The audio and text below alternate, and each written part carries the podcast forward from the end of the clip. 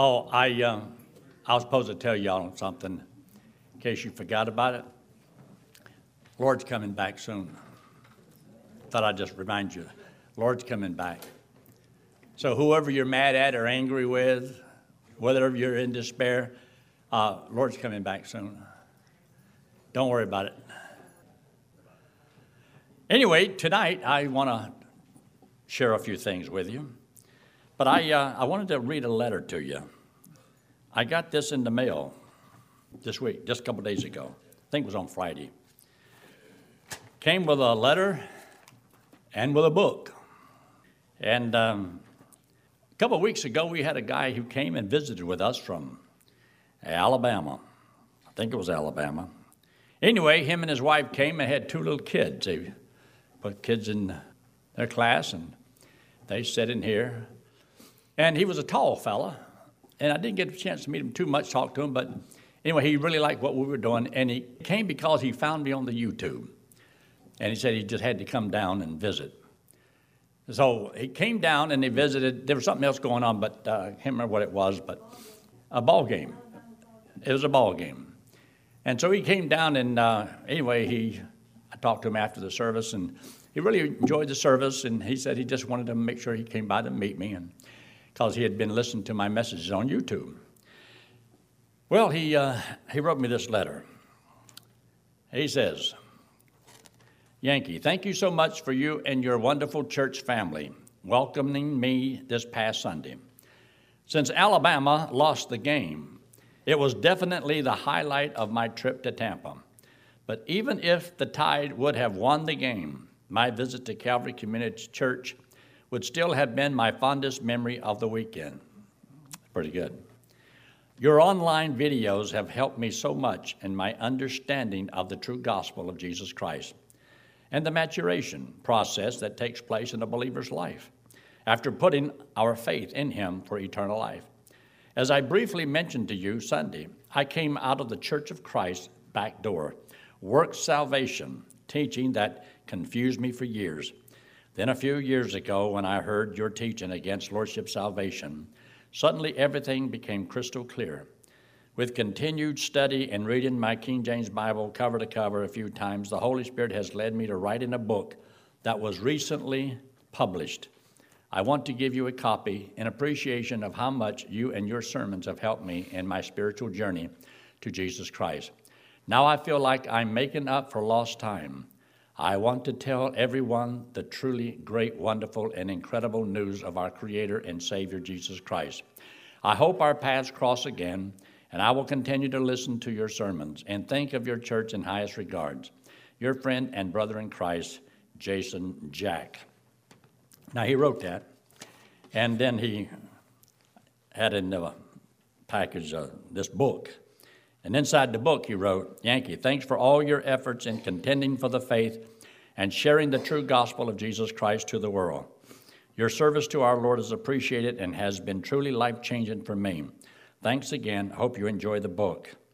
Thanks be unto God for his unspeakable gift.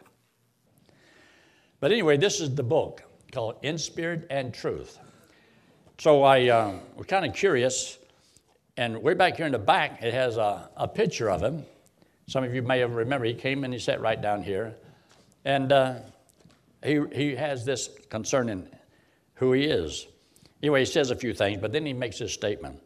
Dr. Jack is a former two time state championship quarterback and football letterman at the University of Alabama, where he earned many academic accolades, including the team's highest GPA award for the 1992 national championship year. After college, Dr. Jack graduated magna cum laude from the University of Alabama School of Medicine in Birmingham and so forth.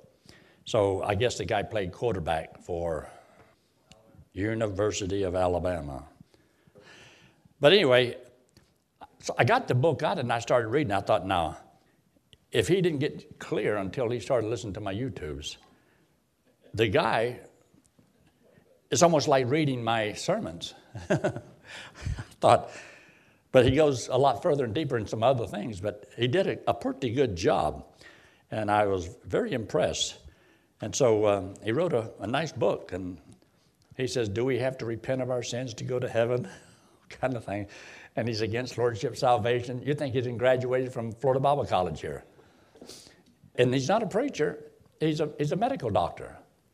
And he wrote an awesome book, just what I've seen. He wouldn't word everything just the same way that I would word everything, but I mean, for the most part of it, it was very good and very clear. But it just shows you that the sermons that we're putting out on YouTube are making a difference. And um, somebody had sent me something, and so I checked it and I, I clicked it on there. And one of the subscribers, you know, to the uh, YouTube.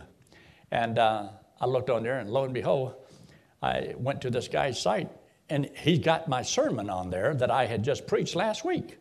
You know, the one last Wednesday night? That sermon that I preached on um, the extreme vetting of, uh, of Muslims and things like that, and why we need to do that, why Trump should do it. Anyway, he had to get it off of our website and put it on his website. And in two hours, he had 175 hits of views on that one sermon. Two hours, 175 people of our There's people who take our stuff and they put it on their site and they get a lot more hits on their sites than what we get on our site. Some of them have been going for a long period of time, and some of them got thousands and thousands of subscribers, and so they're able to have more people. So when they put it there, it gets more coverage but it doesn't add on to ours. For some reason or other, I got to figure out how to get them, their count, add up on my count. But it don't do it. So I don't know if there's anything you can do about it. So anyway, just keep praying about that. I, uh, I thought I would share with you just a little bit about what I'm going to talk about Tuesday.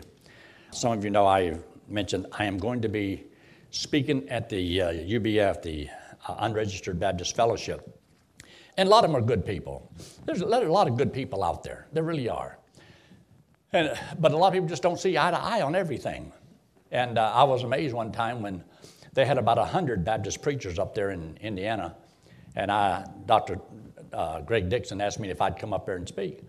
And I asked him one day why. He says, because I've never heard anybody as clear as on the gospel as you are, because you present the gospel so clear. He didn't agree with me on everything else that I said, but he really liked the clarity of the gospel. And so I thought, well, that's good enough. If that's all I get to do, that I'll do that. And so I got another invitation. I've been there in about seven or eight years, and so they gave me an invitation to come and speak. And they said they're hoping for about 50. They're going to have a special thing for Dr. Uh, Greg Dixon because of 30 years of doing something. It might have been because of the UBF, because he started it, but he's turned it over to his son. And so, whatever, I'll get a chance to speak here tomorrow, uh, Tuesday afternoon, and uh, appreciate if y'all would keep that in your mind and pray. Because I, I like to try to help preachers understand the clarity of the gospel. I can't figure out any other thing that I can do to help them in the long run is explaining the gospel to a lost man. Because if we do all this other stuff, but if we fail in communicating to the lost man the truth of the gospel, we blew it. I mean, we messed up. If there was, say this man right down here, let's say he's lost. If a preacher tells him the wrong thing, he goes the wrong place. I mean, he doesn't get to hear the clear gospel. He doesn't know really what he's trusting to get into heaven. And so it's not just semantic, it's, it's either true or it's error. And so that's why I like using that word that I've heard recently called fake news. and uh, the other word, uh, extreme vetting. I, I believe it has something to do. So this letter that's on the uh, one side here came from Dr. Curtis Hutson, 1992. Now, Dr. Curtis Hutson was a, a great Baptist preacher, and he was now the editor of the Sword of the Lord. And so, before this period of time, yeah, I got a chance to preach with him, but before this, I told Dr. Hutson, I says, you Baptists are excellent in giving invitations. I mean, you can have those people stand up and you can keep on until you get half the church down at the front. You know how to word it. You know how to milk the crowd. I says you can. You'll get all those that want to get saved. You come on down, and all of you that want to dedicate your life, you come on down, and all of you that got a problem in your family, you come on down, and all of you kids that are having trouble with your parents, you come on down. Well, you, later, you got them all down here, and then they can count to their decisions and look how many decisions we made. And uh, I mean that's good if you want to do it that way. I says, but when you invite people to come to the front to hear the gospel or to get saved, somebody will take you and show you. That, that's, that's okay. But says, but what about the people that won't come because they're embarrassed or ashamed or whatever? And they got out of bed, they got dressed, they come all the way to church, and now you're not going to tell them the gospel unless they come another 50 feet. I says, give the gospel first. Then your invitation. Whatever you want them to do. I don't care after that, but you ought to give the, the gospel first before you invite them. Maybe you want to give them a book. Maybe you have prayer with them. You want to give them a card. You want to do anything. I don't care. I said, but you ought to give the gospel first. And I told this to Dr. Hutson. And because uh, he was already pretty clear with the gospel, he would just always do it at the end. And so I mentioned that to him. And so he did.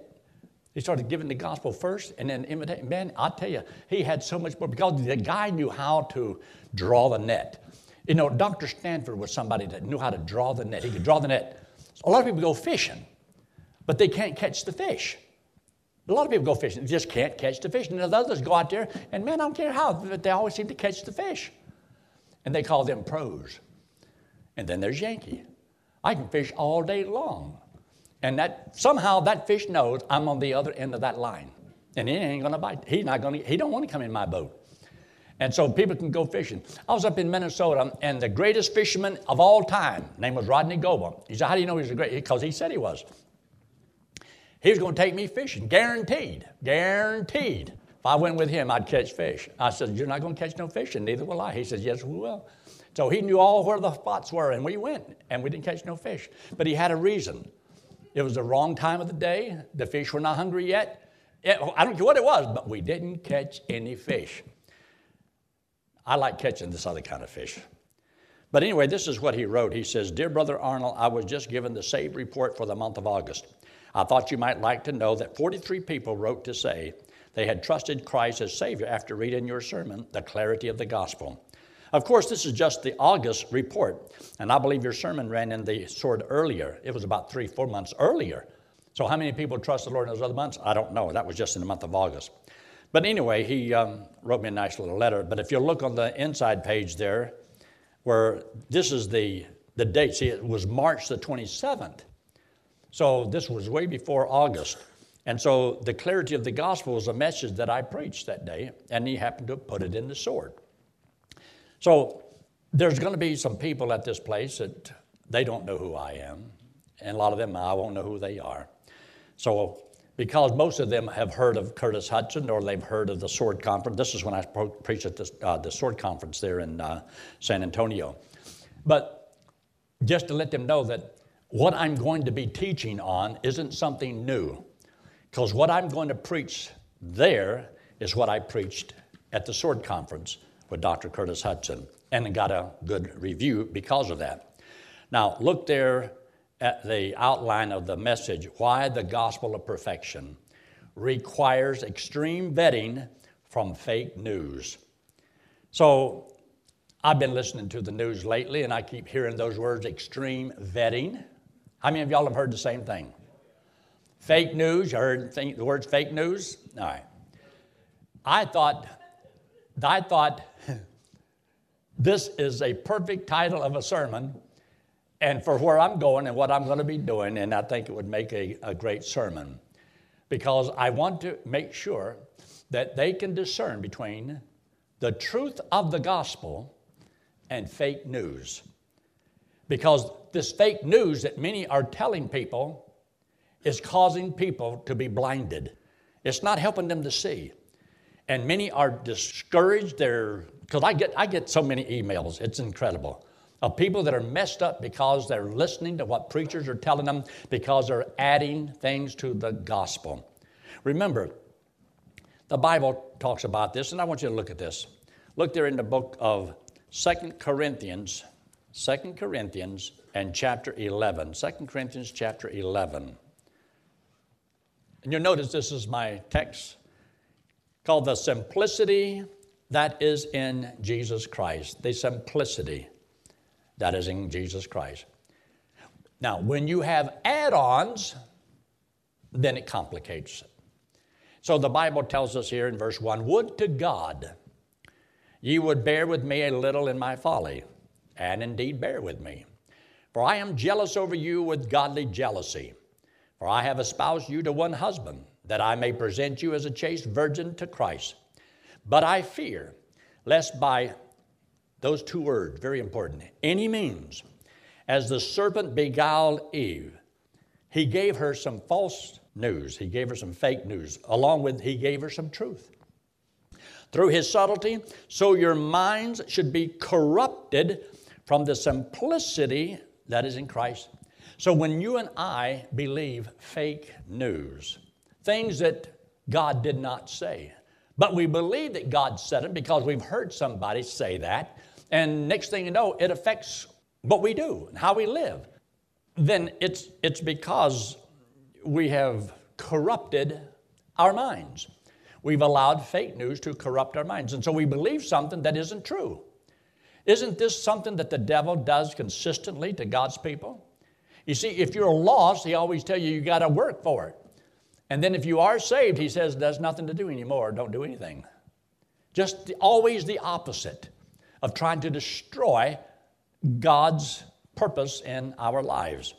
And so I mentioned this to the college kids the other day.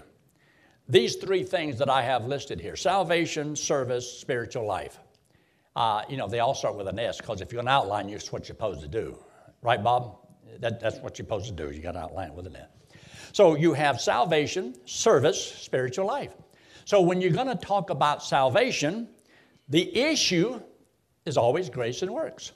If you're going to talk to somebody about trying to win them to the Lord, you've got to explain to them the difference between works and grace. Grace and works. It's so simple. So you understand that. So then, if every one of these issues, whether it's grace, there's people that's got some fake news on grace. If on works, there's people that got fake news on work. Service, the issue is always chastening and rewards. In other words, after you have trusted Christ as your Savior, the issue with a saved person is chastening reward so that you understand serving the Lord. Why? What's my motivation? Well, one, if you don't, He's going to chasten you. Two, if you do, He'll bless you.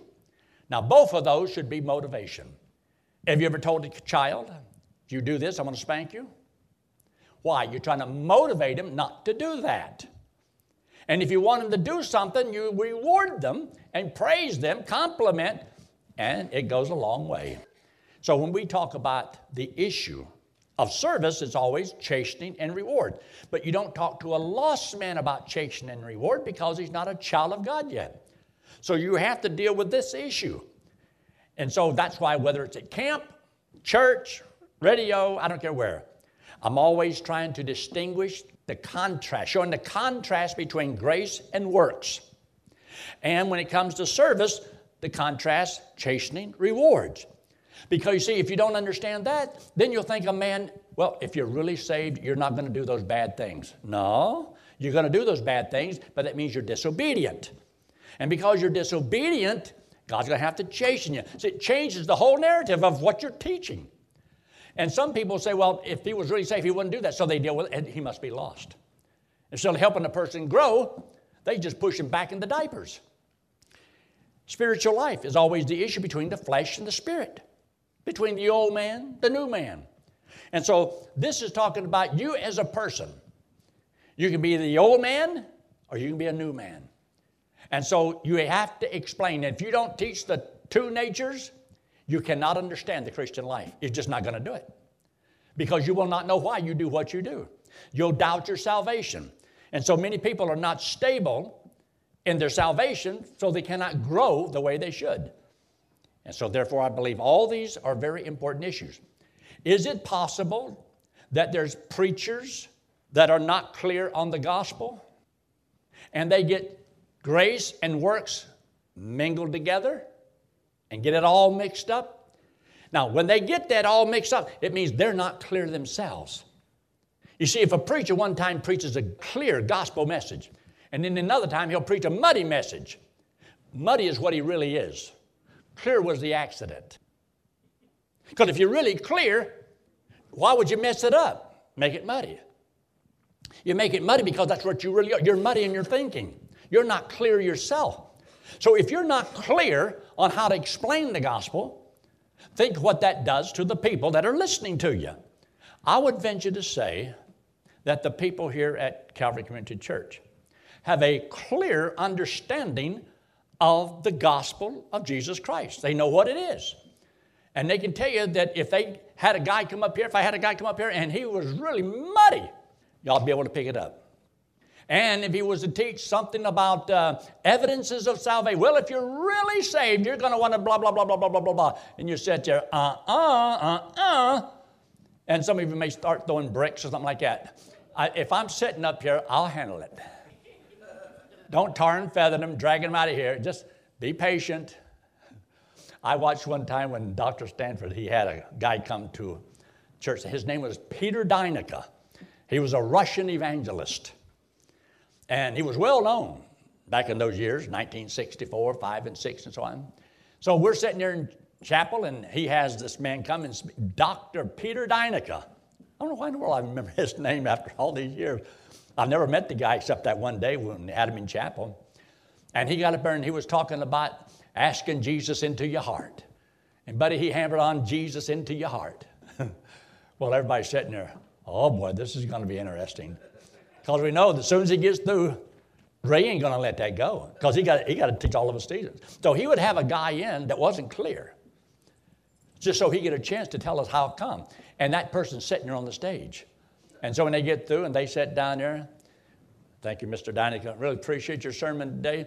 But we do take issue with the sermon about the part about the asking Jesus in the heart. See, here we don't we don't ask them to do that because we just believe that uh, it just means in your mind you really believe something. And he'd go ahead and explain it while the guy's sitting there. One day they had a guy. He came up there and he sung a song. He was a little short fellow, but he was a Church of God. A Church of God. But he was a student at the college. But he believed in eternal security, salvation by grace. He didn't believe in tongue, but he was a church of God. But he got up there in chapel one day and he sung a song. And his song was, It's such a hard road. It's such a hard road that we're traveling and so forth. And he went on carrying on about it. It's such a hard road. And all of a sudden they're thinking, no, it ain't. No, it ain't. And as soon as he got through, Dr. Stanford walked up to the platform. He says, Thank you. And the guy's name was Luke. Luke something, I can forget what name. But anyway, he looked at him and says, You sing very well. Sing very, very well. Uh, but the song, it has a doctrinal error in it. And it's not a hard road. And you see, I'm going to make it somehow. It's hard, but I'm going to make it somehow. Uh, doctrinally, incorrect. And he says, and also the Lord says, Take my yoke upon you and learn of me, for I am meek and lowly in heart, and so forth, and you shall find rest unto your soul. Take my yoke upon you. He says, My yoke is easy, my burden is light. He says, Now, there is a yoke of iron in the Old Testament, but that's whenever it's the law. And he said, I'll put a yoke of iron. I said, that's what makes it heavy. So it didn't matter what the people did that would be wrong, boom, he'd correct them. But we learned how to you know, to distinguish, to discern those things. Now, look there in this verse where he says in verse 4 For if he that cometh preacheth another Jesus, whom we have not preached, or if you receive another spirit or another gospel. See, there's three things here that's false. And that's a false Jesus, a false spirit, and a false gospel. So he was afraid they would wind up believing some of these things. Because of the simplicity that's in Christ, Satan wants to add to it, complicate your mind, complicate your life. And so that's why you have to understand some of these things. Now, in 1 Timothy chapter 1, very quickly, let's take a look at this. I won't get all this done, you know that, you can tell that by already. Uh, got a lot of opening remarks. But in the book of 1 Timothy, 1 Timothy chapter 1. And notice what he says in verse 1 and 3. He makes a statement, chapter 1, verse 1 through 3. He says, Paul, an apostle of Jesus Christ, by the commandment of God our Savior and the Lord Jesus Christ, which is our hope. Unto Timothy, my own son in the faith, grace, mercy, and peace from God our Father and Jesus Christ our Lord. As I besought thee to abide still at Ephesus when I went into Macedonia, that thou mightest charge some that they teach no other doctrine. See that phrase? Teach no other doctrine. Because, see, once you know the correct doctrine of these different positions that we take here, you'll understand the correct position on the gospel and on the on service and the spiritual life. Because remember this, when we talk about grace, there is a body of truth concerning grace. And when you talk about works, there's a body of truth concerning works. And therefore, you understand about the law and about the flesh and what it can and cannot do, the limitations. So there's a body of truth from the Word of God. Don't add to it, don't take away from it, leave it, see what it does. And when we talk about the issue of chastening, there is a body of truth concerning that. There's a body of truth concerning the rewards. So when we study doctrines in the Bible, yeah, we always talk about ecclesiology and uh, you know theology, and bodies of bibliology and uh, angelology and eschatology and blah blah blah blah blah. But there's other bodies of truth that are very important for the Christian to know and understand. So we have to be careful that we don't add our opinions into these critical teachings because we don't we don't like the way it's worded or something. We want to change it, and, and people don't like that, so we can't cover that. Teach the Word of God. This is what he told Timothy. He says, Preach the Word. Just preach the Word. And so that's what we want to do. Now, look what he says here in verse 11. In verse 11 says, According to the glorious gospel. Now, the glorious gospel is the perfect gospel. You see, the perfection of God. All have sinned, come short of His glory, short of His perfection.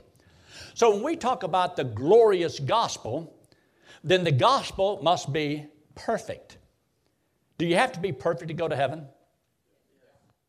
Then that means that if we're going to preach the gospel and a man gets saved, if that gospel that he believes or trusts in does not make that man perfect, it's not any good. It's insufficient. Because if you've got to be perfect to go to heaven, does that message you believe make you perfect? If it doesn't make you perfect, it's inadequate. Your life can't add to it. Can your life make you perfect? No, then something you've got to believe has to make you perfect or it doesn't work.